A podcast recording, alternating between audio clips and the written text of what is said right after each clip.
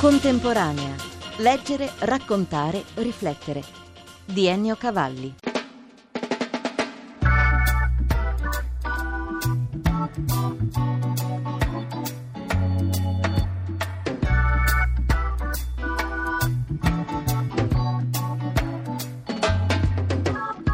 Tra le specialità del Grande Nord ce ne sono alcune quasi immangiabili. Le aringhe fermentate, per esempio. A fine agosto, sulla costa nord del Golfo di Botnia, turandosi il naso, riescono perfino a celebrare una sagra intorno a questo piatto disperato.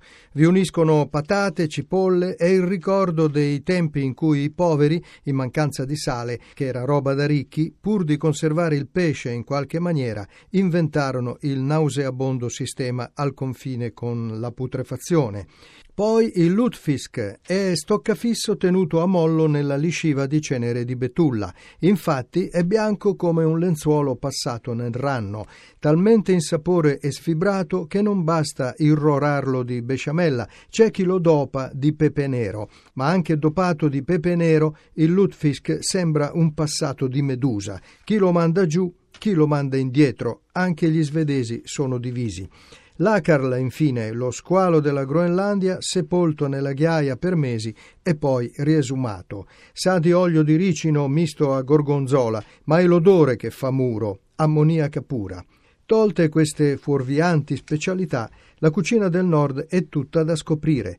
Lo chef K.C. Wahlberg ha presentato a Roma, nella città del gusto, una serie di piatti simbolo della nuova cucina svedese. Vi vill eh, visa hur eh, Sverige och att eh, våra säsonger är väldigt speciella. Vogliamo mostrare com'è la Svezia e le varie stagioni in Svezia. Attraverso i prodotti. Genom produkterna och eh, sättet att tillaga det på. Anche il modo in cui cuciniamo questi prodotti. Contro ogni aspettativa siamo partiti non dal salmone ma dal salmerino, Salmerino che è un alpino. sì, salmerino alpino è un eh, tipo di pesce di fiume, appunto rosato, un po' tra la trota e il salmone. Come è stato cucinato? Det här är en fisk som eh, lever i Norge i Sverige och den har vi lättgravat med salt och lite socker över natten och sen eh, stekt i en timme på 36 grader. Io ho capito gravad che vuol dire marinato. Sì, allora è stato leggermente marinato questo salmerino alpino, che è una specie di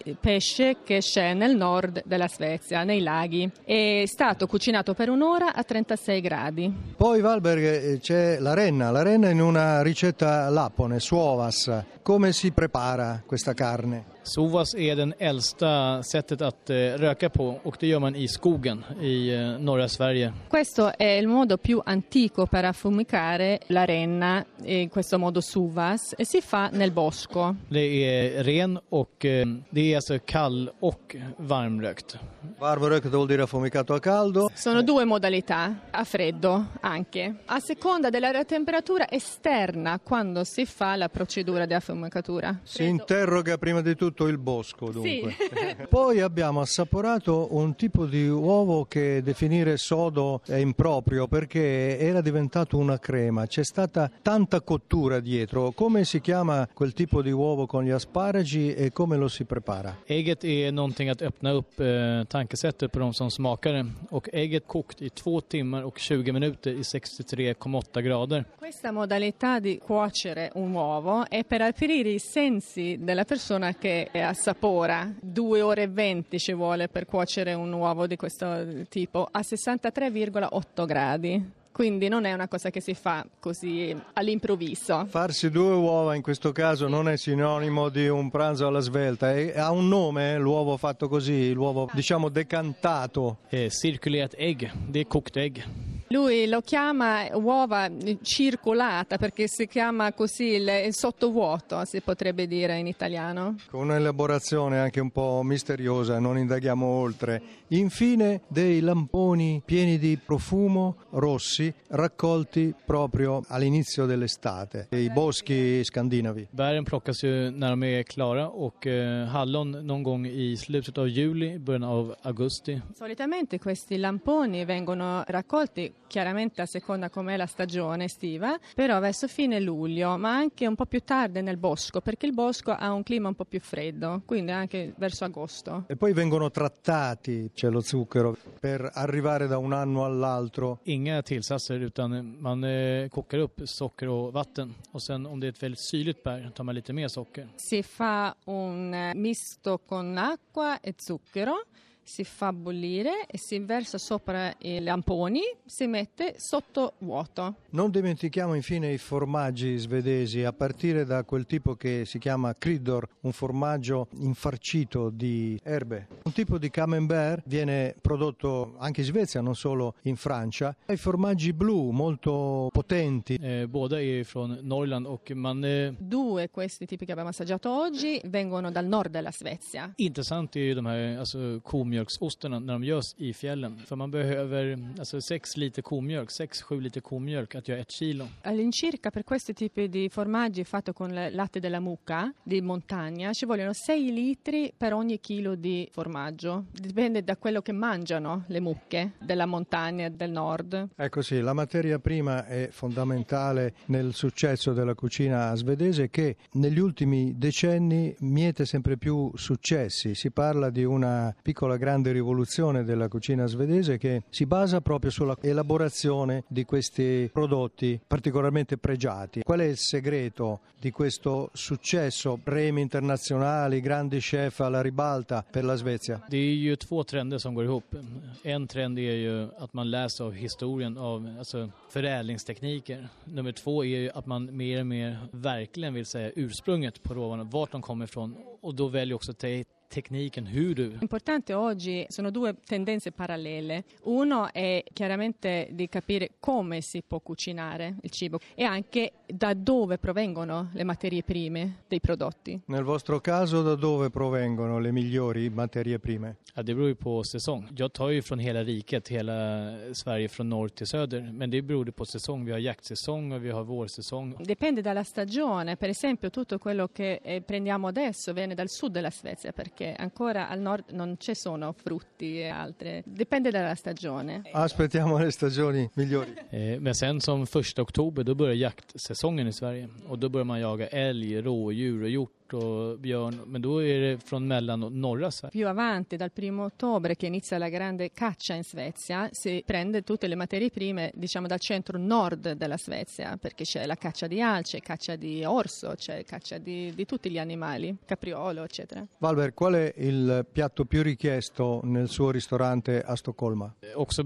beroende på säsong, på höst och vinter, då är det ren. Ren och älg som är det mest. Sempre dipende dalla stagione, però soprattutto renna e alce.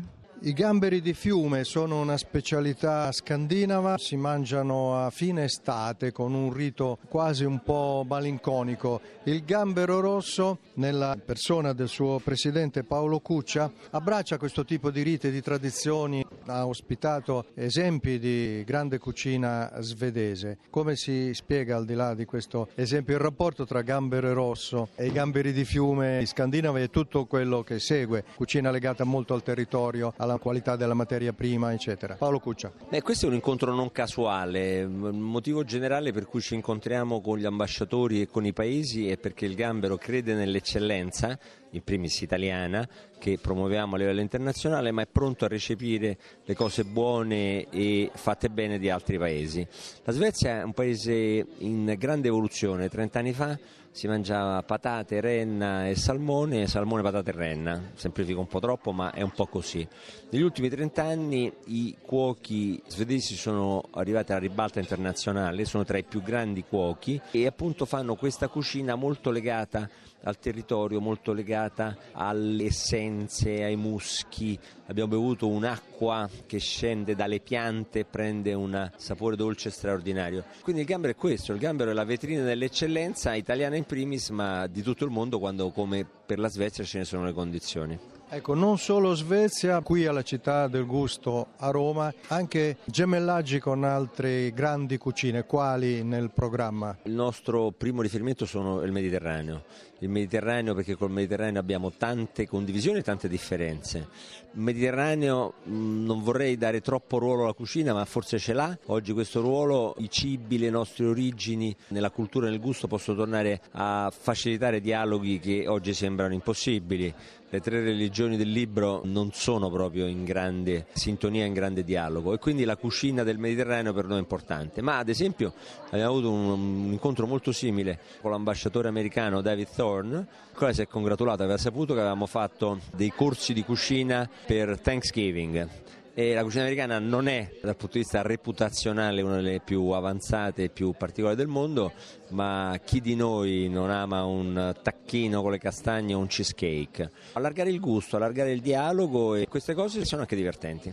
Prossimi appuntamenti da qui all'estate? Da qui all'estate, a proposito di altri paesi, consolidiamo l'amicizia con i francesi nel vino, che anche qui sembra una butade, non lo è. L'anno scorso abbiamo festeggiato vini italiani e vini francesi il 14 luglio, quest'anno andiamo a festeggiare il 2 giugno a Parigi proprio con questo scopo. Primo far vedere che, insomma, che, che ne pensi ancora qualcuno, i vini italiani sono a livello dei vini francesi. E secondo perché il gusto non ha confini e quindi una Grenache ci piace molto, ma ci piace anche scoprire che è lo stesso vitigno del Canonau che è molto più povero, molto più umile, e però dà dei gusti e dei sapori straordinari. Bolle in pentola qualcos'altro? Con l'autunno arrivano i rapporti col Sud America, Brasile in primis, paese a grande crescita, paese con una grandissima popolazione italiana, paese con gusti del tutto particolari che però vorremmo che la radio ascoltasse quando saranno qua. E la radio ascolterà.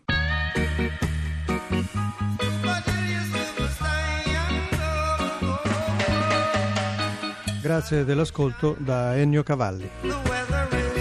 Per riascoltare questa e altre puntate www.contemporanea.rai.it